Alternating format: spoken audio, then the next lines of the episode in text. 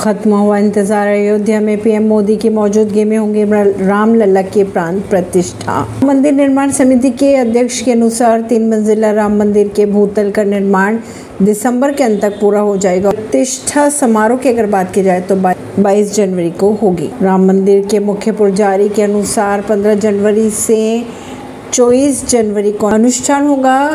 PMO को पत्र लिख दिया गया है। इस पर जवाब भी आ चुका है। अभी ये तय हो चुका है कि 22 तारीख को पीएमओ मोदी अयोध्या जाएँगे और वहाँ पर 22 तारीख को प्राण प्रतिष्ठा करेंगे रामलला की। परवीन नई दिल्ली से।